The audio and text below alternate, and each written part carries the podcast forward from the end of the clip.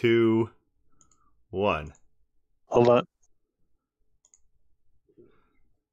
It says going live. I think we're there. I think we're there. So I can't see the text that you had up. Two. Yeah, but your text needs to be up on my screen.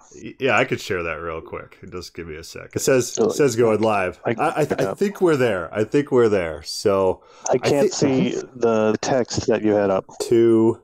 Yeah, but your text needs to be up on my screen. Yeah, I could share that real quick. Just give me a sec. It says going live. All right, you got that? John, are you with me? Yes, I got it, but it needs to be higher quality. All right, you got to go back to the original.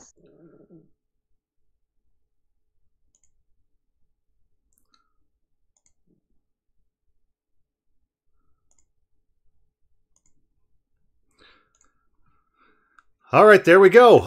Welcome to God is Open. It works.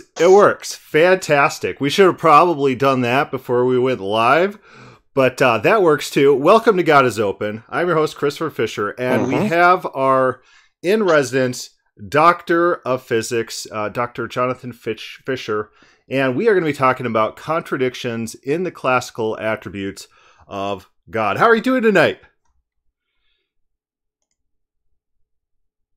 I'm doing great. How are you? It's a good day. It's a good day. I got to sleep in, which is the best days ever when you do get to sleep in. So that's always good. Well, I spent this morning putting together... I'm sorry?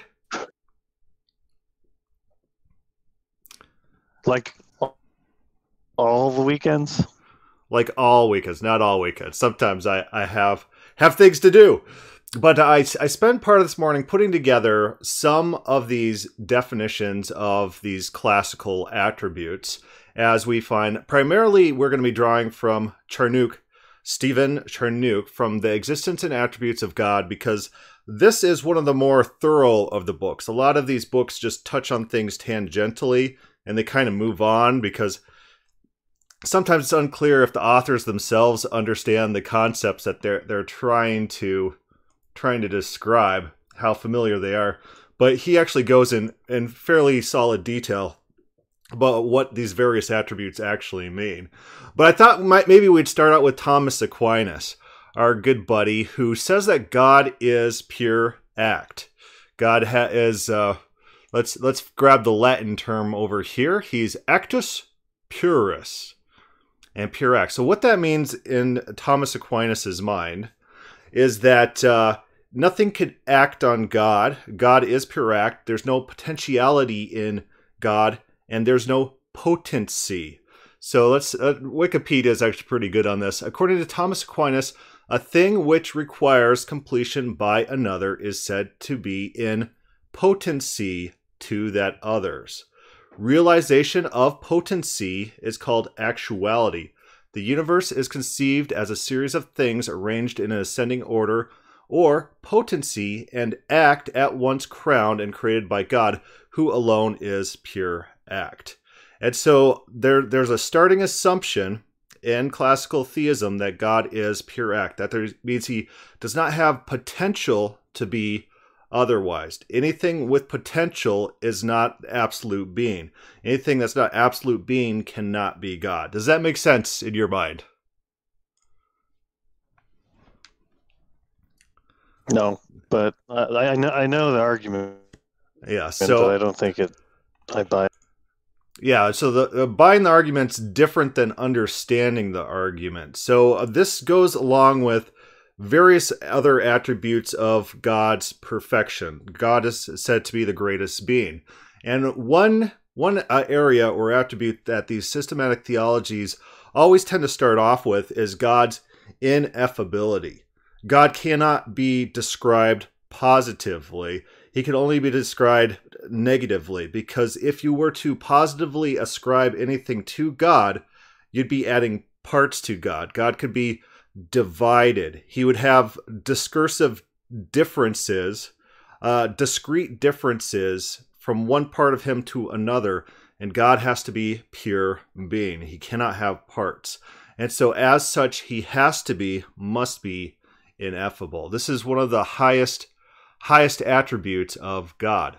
So let's see what Charnock says about this. This way of negation is more easy. We better understand what God is not than what he is. And most of our knowledge of God is by this way, as when we say God is infinite, immense, immutable.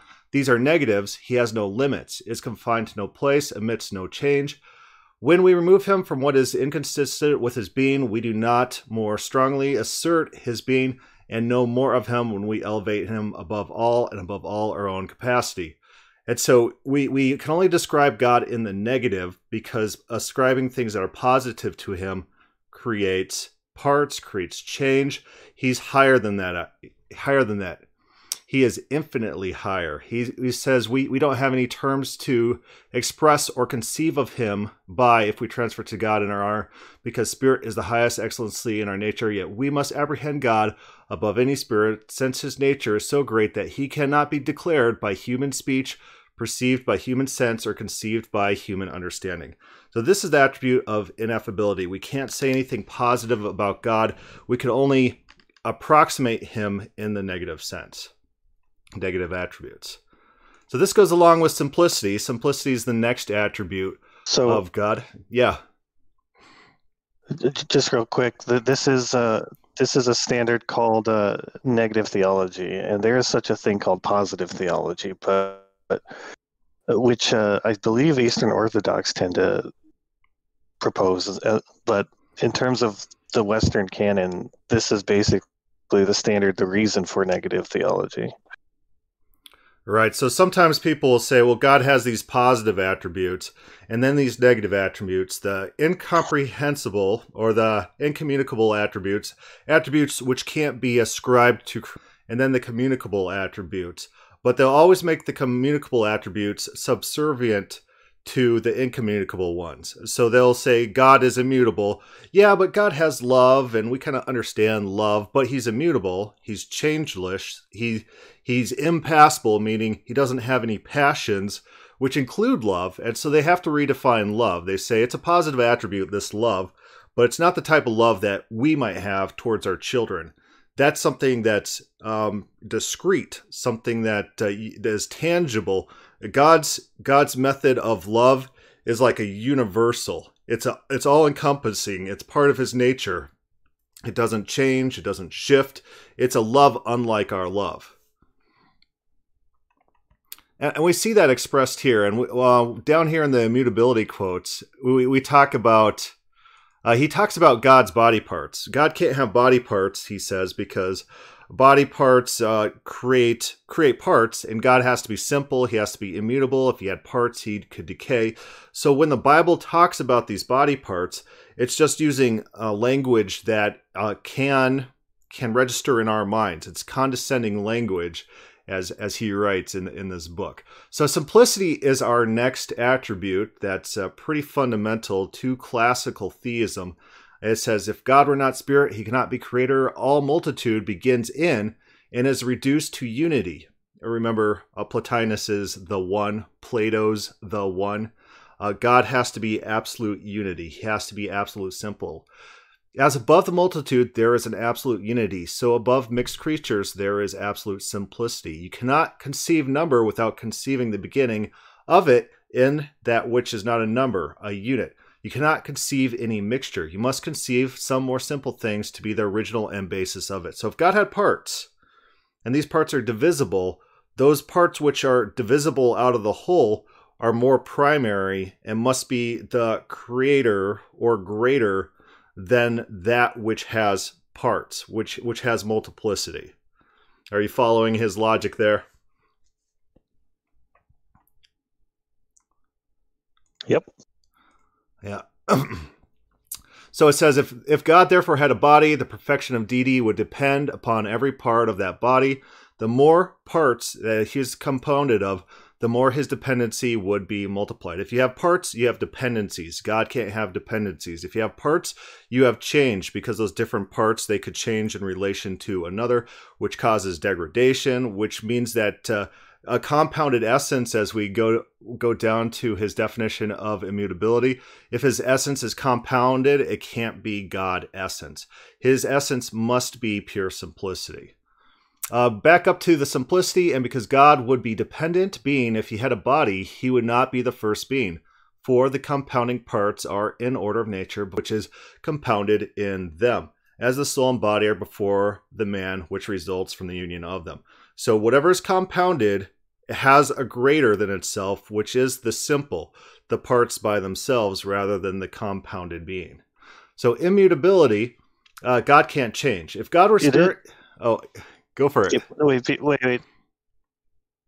Simplicity is that it could appear as though this is not negative theology, because you're actually making a positive statement that... a simple being, right? But I think they don't consider it that, because you're basic parts, so you can still phrase it in terms of a negative, and they tend to do that with their definition.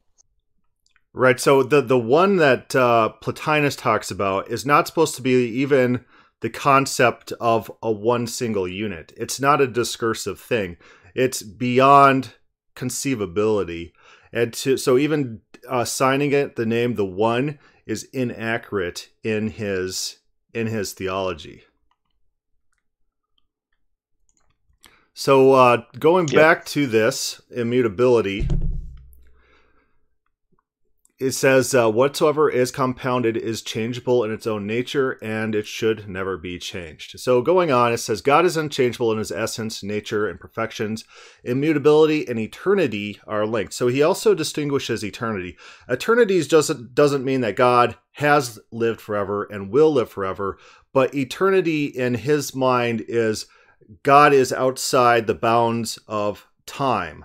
God is not subject to sequential events, to change, because remember, if God is at one point at 6 o'clock and then another point at 7 o'clock, that causes parts, that causes change, that causes degradation. So his idea of eternity has to supersede.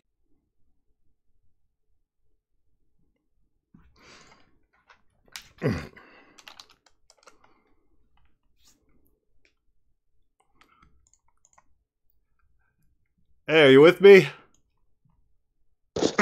Yep, I can hear you. I lost internet real quick there. I don't know what's going on there. Yeah, so the whole time you're talking, it like freezes every 5 seconds and then starts up again. Is that your internet? Is spotty right now? It should be. I got like the fastest modem and the fastest internet. That's what I assumed. But of course, all your kids are on it all at the same time. Maybe I should knock them all off of the internet and say, not for you kids. I think it's because I'm doing so much streaming. We're going, let's take a look at this. I am streaming to you, and then I was streaming back into YouTube. And so what we'll do is, I could just look at your YouTube. Yeah, that's actually a good idea. That's the easy thing to do about that. All right.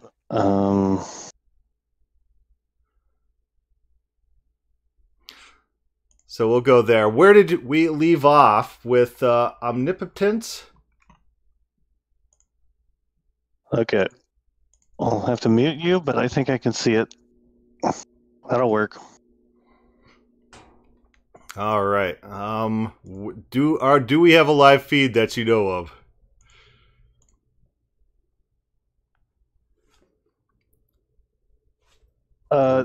It's not very recent, right? With my video, but I don't know about my voice. I'm not listening to that.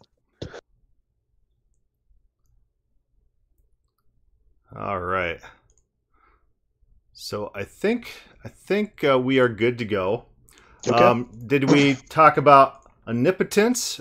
Did you hear about that? Just go where you left off. I understand these attributes. Okay, so for the sake of the audience. Omnipresence is God is above space and time. It doesn't mean like he's in every square inch of every like a house or anything like that. God transcends space and time. Much like eternity means, he transcends minutes and seconds. Omnipotence is interesting. It's more than God is able to do all things. Since God doesn't have discursive thought, and he can't do discursive things, and he doesn't have potentiality in him, all his acts are emanations of his essence. And this is how it is described. It belongs in regard of the inconceivable excellency and activity of his essence. This is his power. And omnipotence is nothing but the divine essence, effectatious ad extra. It is his essence as operative and the immediate principle of operation, as the power of enlightening in the sun and the power of heat in the fire. Which is interesting because in Plotinus, of course, the one can't have active principles working on the world, because you can't assign power and act to the one.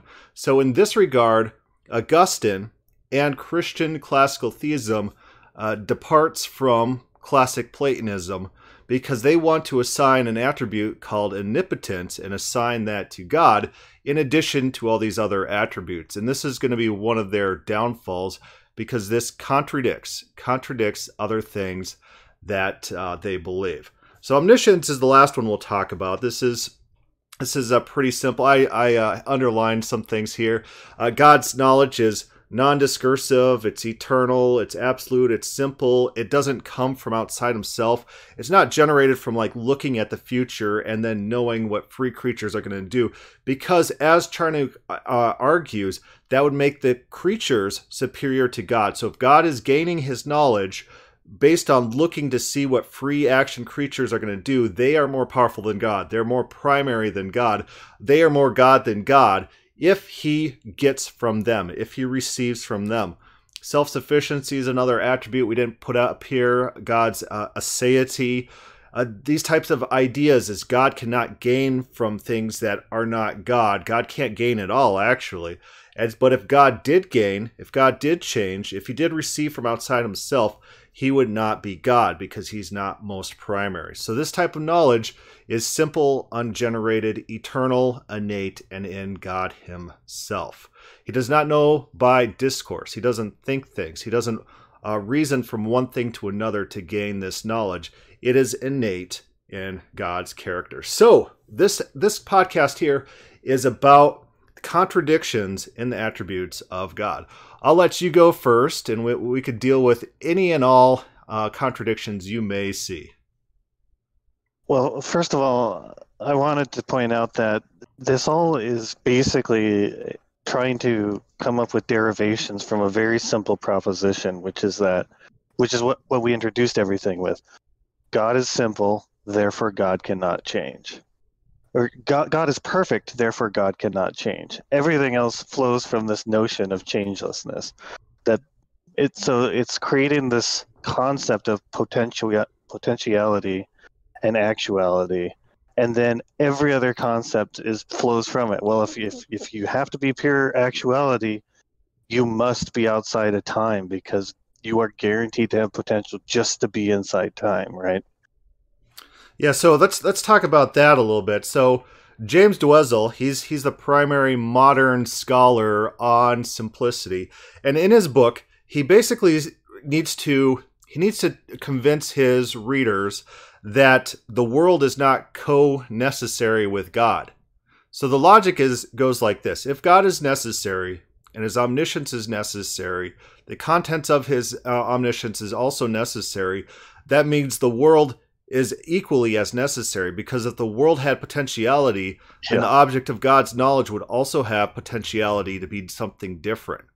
And so do you know how he responds to this? Take a wild guess. Wild guess. Okay, he just says no, I don't accept it. He appeals to mystery. Oh my goodness. He appeals to mystery. He says, "Oh, so it's basically the same." It's basically the same. It's just like, nah. Yeah, he's like, it's somehow the world isn't necessary. Well, but the object of God's knowledge is necessary. The content of God's knowledge is necessary, and God is necessary. But the world is not somehow. But this illustrates how comical it is, because everything is a logical derivation from this concept of pure actuality. That's the whole reason these divine attributes exist. So then you just sort of hand wave your way out of it. It's silly, right? Absolutely. It's silly in Plotinus as well. Plotinus said reality is an overflow or outpouring, a reflection of the one. So things can't be created by the one. That's potentiality. That's change. That makes God non-simple. And so reality just kind of spawns itself based on a reflection of God without touching God. That's kind of like how the Calvinists say that God doesn't receive glory from us. When the Bible talks about glory to God, it's talking about maximizing God's glory in creation, reflecting God's glory, because God cannot receive from us. It's not like something we do can give God benefit for these reasons that we've covered already, because that would make him non-primary. That would make something greater than God. That would make him dependent in this philosophy. And so it's the same thing. So that's one of the very, very elementary criticisms of classical theism, is it really does make all things co-equal and co-necessary with God. Yeah. And just the definition of those terms. Mm-hmm. In the same way that God is necessary, all of creation, you and me, my cat pooping on my carpet because the litter box is full and the kids haven't cleaned it in days, that's co-necessary with God. That's how those things also work. It makes a joke of the commentary, like, able to do all things, omnipotent. He's able to do all things because literally nothing else could ever happen in any way, shape, or form, right? Right, except like, for... It's not even like a meaningful declaration of power at that point. It's just saying the universe exists. So we'll turn to omnipotence. And in omnipotence, let's see what he says here. That omnipotence means God is able to do all things. Huh. And he also says, hence it follows that because the power is essentially in God, more operations of God are possible than are exerted. So he's saying in his claims, this is Charnock, he's the same guy we've read for every other attribute. He claims that there's more possibilities in God than are exerted. God could have done potential, other things. Then. That's potential. That 100% is potential. He's adding potentiality to God, although he just disclaimed it over and over again in all his other attributes. It's not a consistent. God can do all things. There's things that God can do that God doesn't do, meaning God has potential. God could be other than what God is. God is not immutable. Immutability is not a property of God. So right off the bat, his own definition of omnipotence contradicts his definitions of simplicity and immutability, and the concept, which I didn't find it in his book, of pure actuality, but to be sure he would believe those if presented with Aquinas on those issues, that God is pure act, because he already affirms it in simplicity and in immutability, impassibility, all those things. He's affirming these ideas. So he wants to have his cake and eat it too. I have to wonder, like, how does he qualify as a classical theist at this point? I mean, presumably all the classical theists end up doing this, right? And so where 100%. Are they even drawing the line? Like, what is their standard for why you're not one, if you could just basically use all the terms and rewrite them however you feel? Well, the funny thing about Dolezal, who I've mentioned before, is he's exclusionary. And so he takes Norman Geisler, and he says, oh, Norman Geisler, no, not Norman Geisler, Bruce Ware. He says, Bruce Ware, in responding to open theists, says that God has emotions. Well, this causes change. Bruce Ware is basically an open theist. And so he wants to kick. Yeah. So depends how consistent they are and how exclusionary they are. But I think they would rather open their gates wide, accept more people, and then have micro criticisms against each other in a subset rather than to exclude, because if they're fractioning on these issues, then they lose all semblance of control of some sort of overarching tradition that they can adhere to. So I think the general rule is, if you talk like this It doesn't matter how consistent or how inconsistent you are, you're going to be swept into that broad brush, into that big tent with everyone else. It's just a club that they're using. I think they probably just want you to go through their seminaries and start speaking like them then. Because your actual MDiv or whatever you get from the seminaries seems to matter a lot to them. It sure does. I don't know how much value it has on the marketplace, so it better give them some sort of emotional validation. Exactly. You got to make the club so that you make your whole education have value. It's like history professors. Like, what do you do with that? You just have to be a history professor yourself. It's like, I kind of know what I do with this. Okay, so omnipotence. God can do everything. But if that is to be bounced off against simplicity and immutability, God really can't do everything. He can't do other than what's been eternally... Yeah, but by definition, that's everything.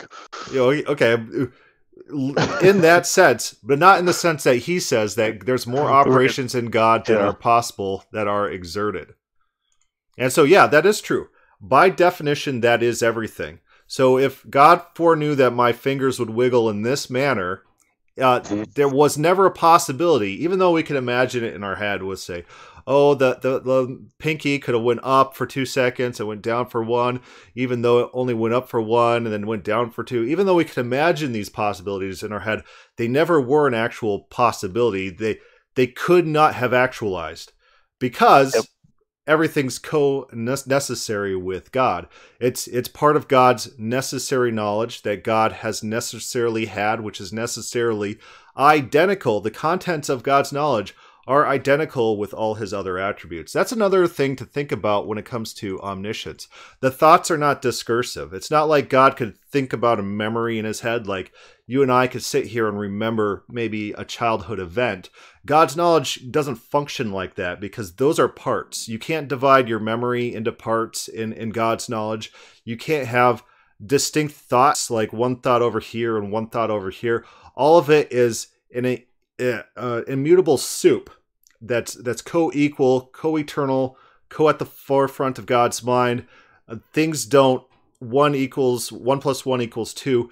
There's no sequence in that. It's all co-equal. That's God's knowledge there. Yeah. So this is one of the big problems with negative theology is that they're so afraid of giving any sort of definition to God that he becomes nothingness. And I think even a lot of atheist critiques are saying he is basically like you can say exactly the same things about nothing as this, but there's no concept behind everything. You're just trying to do everything through negation, and you're not pushing his theory. Like supposedly science is done through negation too, right? Because you're always trying to disprove something, and so you only disprove the theory, but you still have the theory, right? You have a positive theory, and then you go through and try to negate it. In this case, there is no positive theory. It's just a denial of knowledge altogether.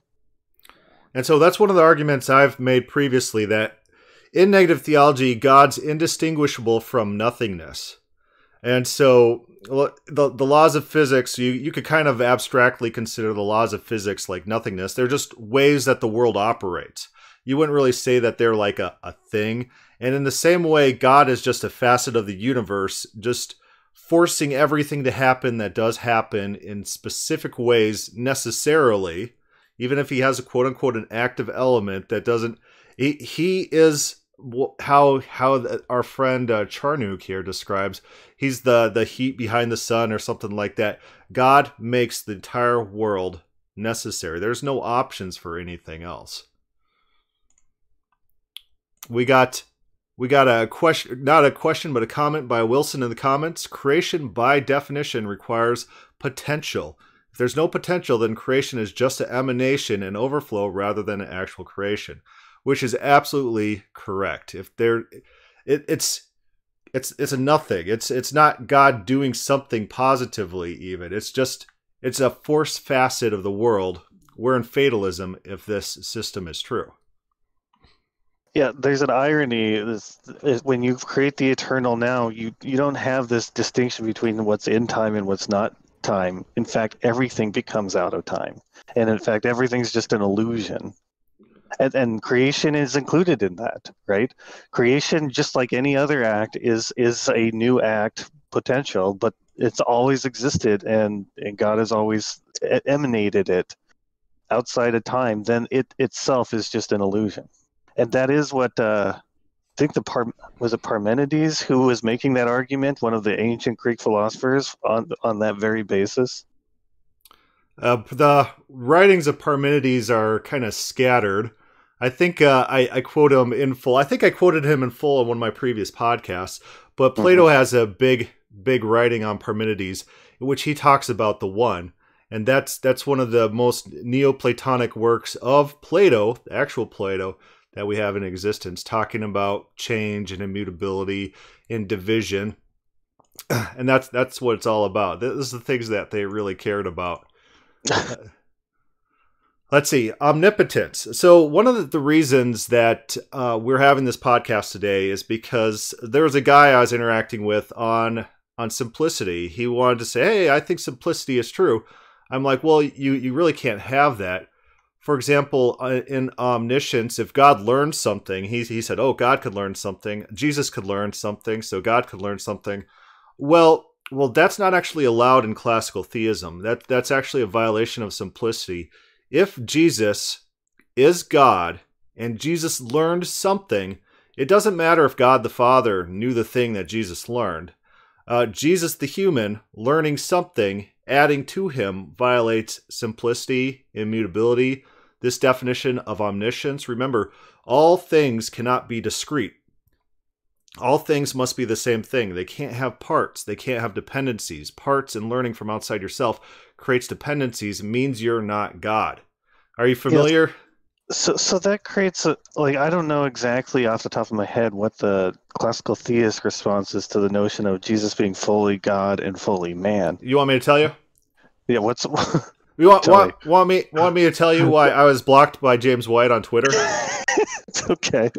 I asked him, was the human part of Jesus God?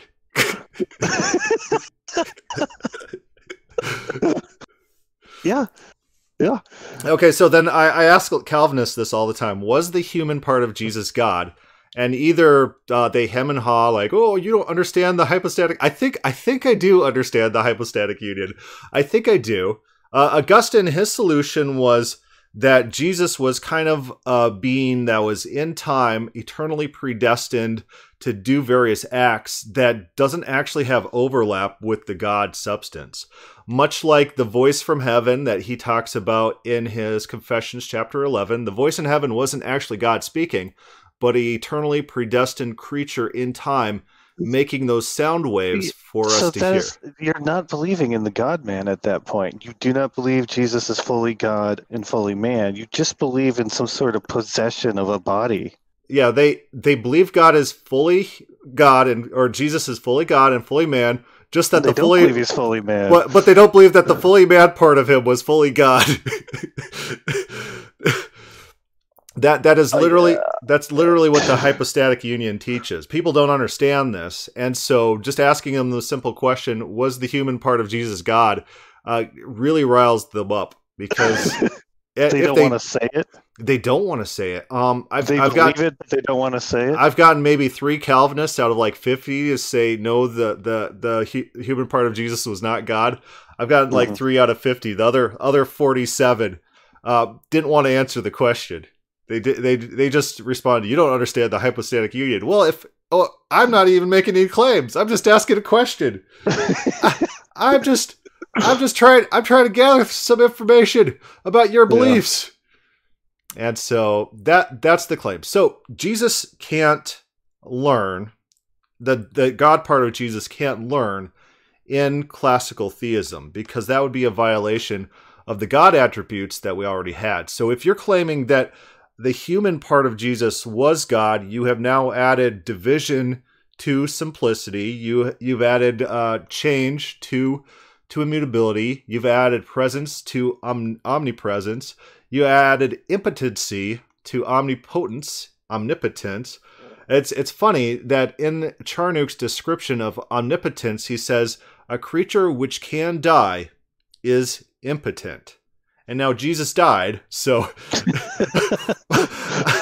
Well... I guess. So that's why in traditional theism, hypostatic union, Jesus, the human part of Jesus, cannot be God. And so I went back and forth with this guy on simplicity, trying to hash out what it actually means and what omniscience means. So he tried to make the claim that some of my examples were not logical. I said, as a human being, I could forget something. Does God have the power? Is he powerful enough to choose to forget something? Is that something God can do? And so you always hear them appeal to things like, well, God can't make a square circle, and God can't make a burrito so hot that he can't eat it, because those incorporate contradictory things, some premises that right. Logical impossibilities. Logical impossibilities. But here's the thing, I could forget stuff. And so if yeah. I could do something and God can't do that, it's not like the thing I'm doing is logically non-existent. It's like that thing doesn't exist. It's a thing we know that does exist, and God not being able to do it means God can't do all things. And so what do you think his appeal was? How do you think he responded? Well, even saying you could die, right, is... Right. So I don't know, like if I put myself in a Calvinist position, I would basically say in the context of God, it's a logical impossibility. So I'll try to stick with the same argument. Right. And so here's how that happens. Here's how that works. Can God choose not to be somewhere? They would say no, because that contradicts his omnipotence. And if he could not be in a location, just notice what they did there. They just shifted their priority of attributes. They just said one attribute trumps another. You could just as easily argue that it's logically inconsistent for God not to be able to be everywhere, because that violates his omnipotence. So they'll make one subservient to other.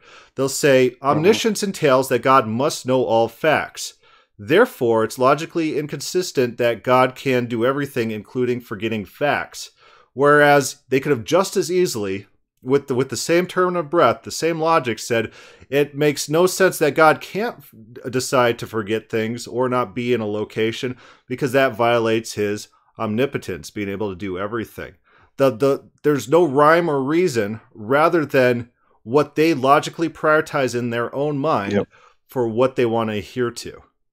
Yeah, so all of these attributes come from some sort of logical flow and assumptions, but you're pinning them down, and you're saying that they have to pick a certain flow to define your other attributes. Yeah, so there's a definite reason that the Platonists, they discarded omnipotence, having active agency, being able to do things, because what does that do? That necessitates that God has potentiality, one, and it necessitates that these other attributes now have parts. Like, it's in the word, right? Omnipotent. It says all potent. Pure potentiality is what omnipotence actually means. If it's like it is the exact opposite of pure actuality to call something omnipotent. Yeah, that is true. So pure actuality means that God has no potency. God has no potentiality. And so omnipotence is, in fact, as you point out, the opposite of pure actuality. It's the opposite of simplicity.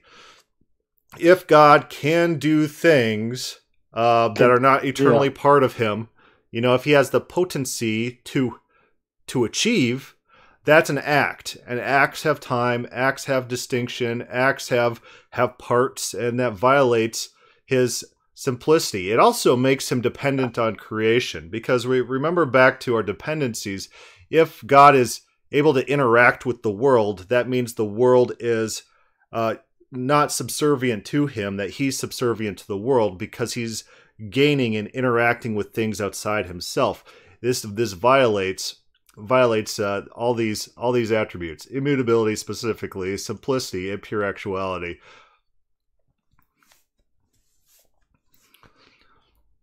So it's not like we're making any of this stuff up either. I mean, I don't know of any. One of my problems with modern atheists is they don't understand classical theism or classical arguments or classical apologetics in any meaningful way. I had done an interview with Schuyler Fiction where I wanted to actually just talk to him about the Kalam cosmological argument, and he had never even heard of it. And so I'm sitting there dumbfounded that this supposed apologist against Christians have never even heard this basic theology. I can't find atheists to talk to who actually understand what's going on here and understand what classical theism actually believes in order to have meaningful conversations. And so that definitely is problematic. But I did read, I don't know if you've ever read the book, George H. Smith's Atheism, The Case Against God. I've read snippets. Yeah, so in that, I got a bunch of highlights from it. And he talks about some of he talks about negative theology, and he's very good at describing problems with negative theology. For example, not being able to distinguish God from nothingness. And he argues against Molinistic ideas that there are possible worlds, even in the Christian theology. So he's very good there. But he also points out some of these contradictions in omniscience and omnipotence, God being able to do everything. If God can do all things, then we necessarily have to deny immutability. We have to deny omnipotence, or omnipresence, omniscience, and any other attribute. We didn't even grab all the attributes. There's still other attributes we got here. God's eternity, God being outside space and time.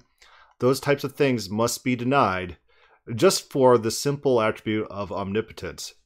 So, in my estimation, Christians would be better off dropping that as one of their distinguishing features and just converting to pure Platonism. They'd be a little bit better, even though still Platonism doesn't make too much sense in how the world is spawned by reflecting against the one.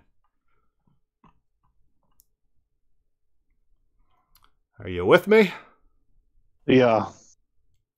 Yeah, I was just checking some of the comments. So,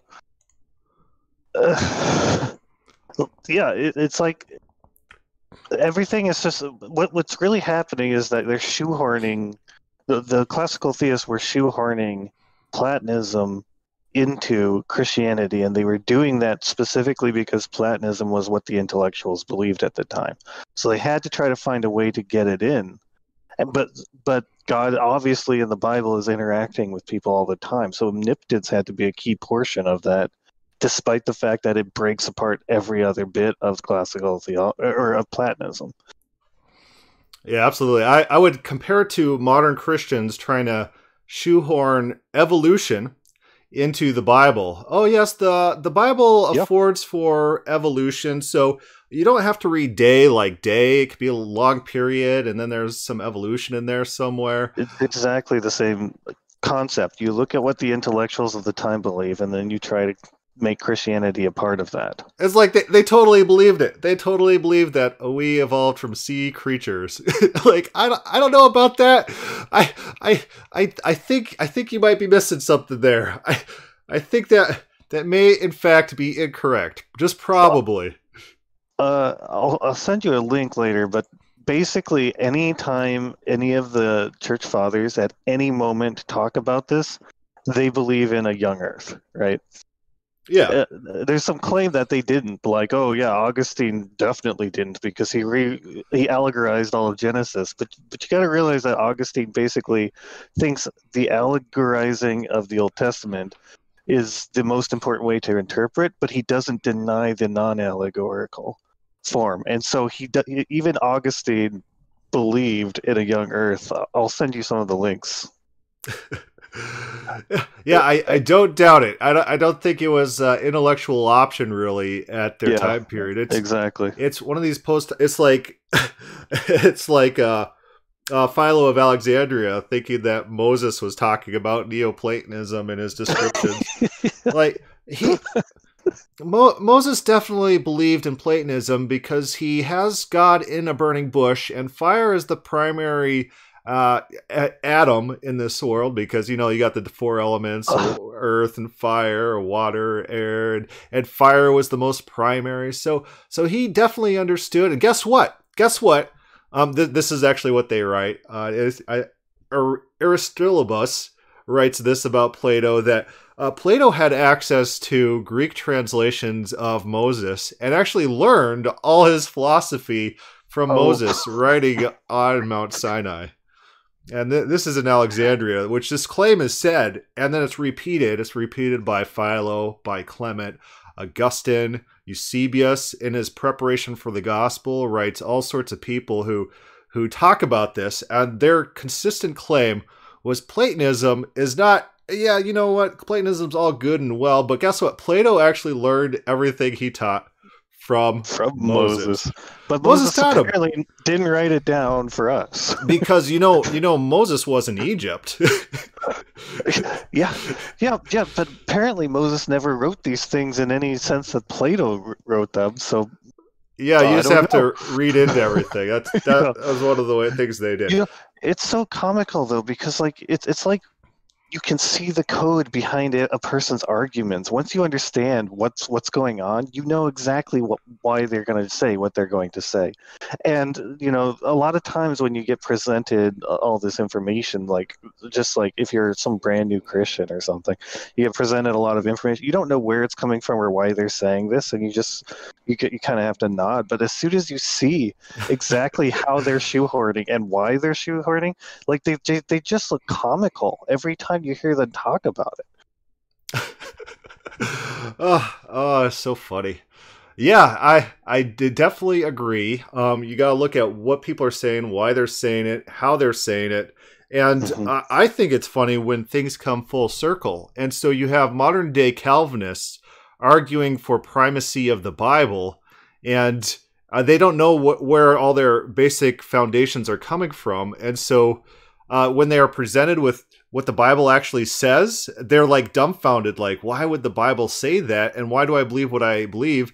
And then you see them trying out various attempts because they've lost the plot. The circle, at some point, they're not familiar with the history of how they got to their current position. Right. They were never taught the shoehorning. They were just taught the end result. So the funniest thing is when I was on this Calvinist webpage and I put a poll question, do you affirm divine simplicity? There's like 100 votes. And 50% said yes. And 50% said, I'll let you guess. 50% said, I don't know. I'm not familiar with it. And so I'm in the comments trying to argue to Calvinists what Calvinists believe. I'm not even arguing my own position. I'm saying this is literally what divine simplicity is. It's literally taught in Calvinism. And I'm arguing against people. They've never heard of divine simplicity. They're like, oh, no, Calvinism doesn't teach that. Yeah, it does. Here's the quotes. What do you think's going on here? No, it doesn't say that. This is literally your theology. It's one of the most primary attributes of God that feeds into everything else. And so some Calvinists, modern Calvinists, will say, God knows the future because God decrees it. Well, guess what? That violates simplicity. It violates immutability.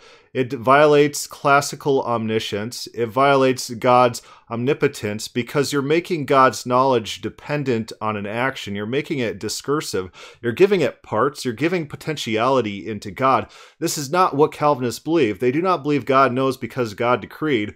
The people who don't know Calvinism, who claim to be Calvinists, they might believe it, but normal Calvinist systematic theology does not believe it because it contradicts all their attributes. But they don't know it. They don't know their own theology.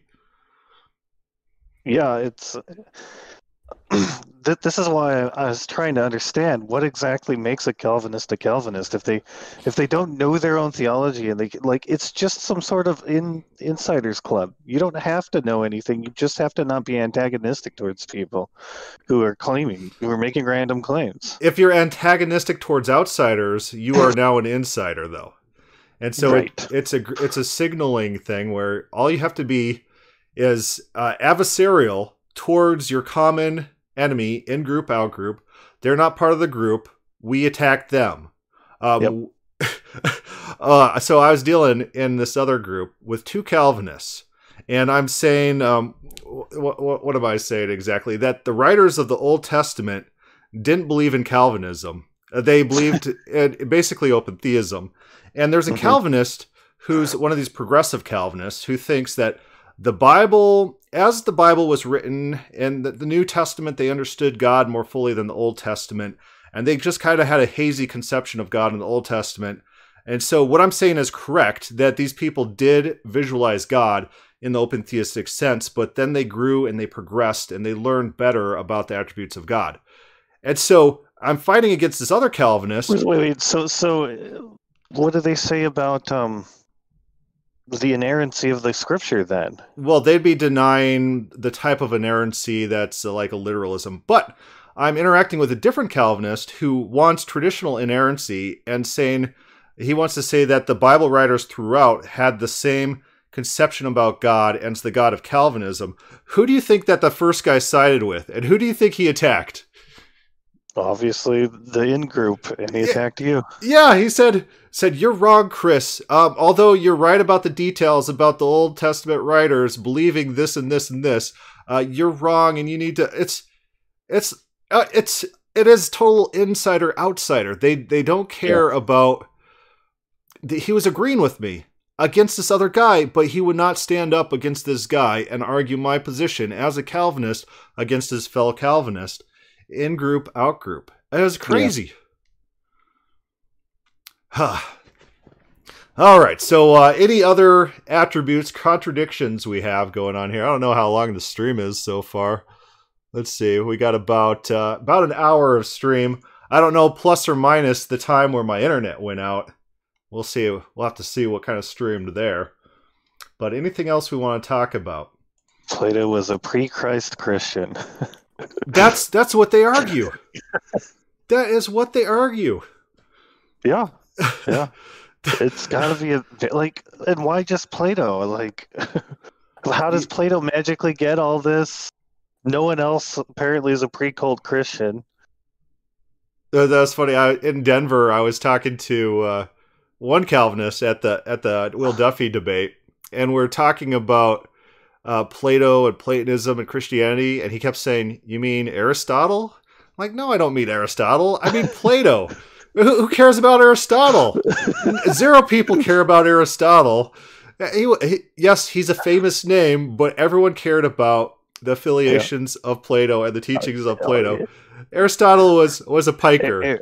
Yeah, Aristotle completely repudiated a huge part. Like, he didn't believe in the one at all, for example. So I don't know. I don't know why you would bring him up. It's funny. But it's one of those things where it's like, I know more than you about this subject, so I'm going to try to correct you on minor details. And then the correction's like all over the place. It's like, this is what we deal with. It's a posturing. That's what it's about. Immutability. God cannot change in any respect. If God creates, then God has mutability. That's an action. Creation's an action. If God does anything, learns anything new, if God becomes man. So let's say John, the book of John is saying that God became man when it says the word became flesh and dwelt among us, and the word was God. We'll say that is a change being depicted there. That has to be rejected. If that is a change, that does have to be rejected, because that would violate immutability. God cannot change. God cannot do new things. God cannot assume parts, get parts in any sense. There's nothing that can be added and taken away from God. We can't even describe God positively, which reminds me very much of the ancient Gnostics, who were some of the first teachers. If you read Against Heresies, it talks about how they talk about God as being the one ineffable one that's above comprehension, beyond description. Because these Gnostics were very early Christian Platonists, and they infested the world at the time. These are the things they cared about. I don't know if you know this, but Plotinus has an entire section in the Enneads when he's responding to the Gnostics, as like an equal philosophical branch that he actually has to vie with, because these people are out there, he's familiar with them, and he has to respond to their arguments about creation and the demiurge. These are the people that he's interacting with. Yeah, I think ineffability is really interesting because it seems to be a complete reaction against the classical Greek gods, right? Who are very human in their actions and motivations. And so there's a sort of like, almost like a childlike reaction that says, not only is God greater than that, he's so far that you can't even describe it. You can't even think about it. Like you know how a kid just says, like you're arguing and he says, I believe in that twice as much. I'm right 2 times. I'm right infinity times. Yeah, that's what it seems like. Yeah, I think so. I think so. I think Plato was a little bit tempered by the killing of Socrates, but I don't think it was too much. I think it wasn't too much.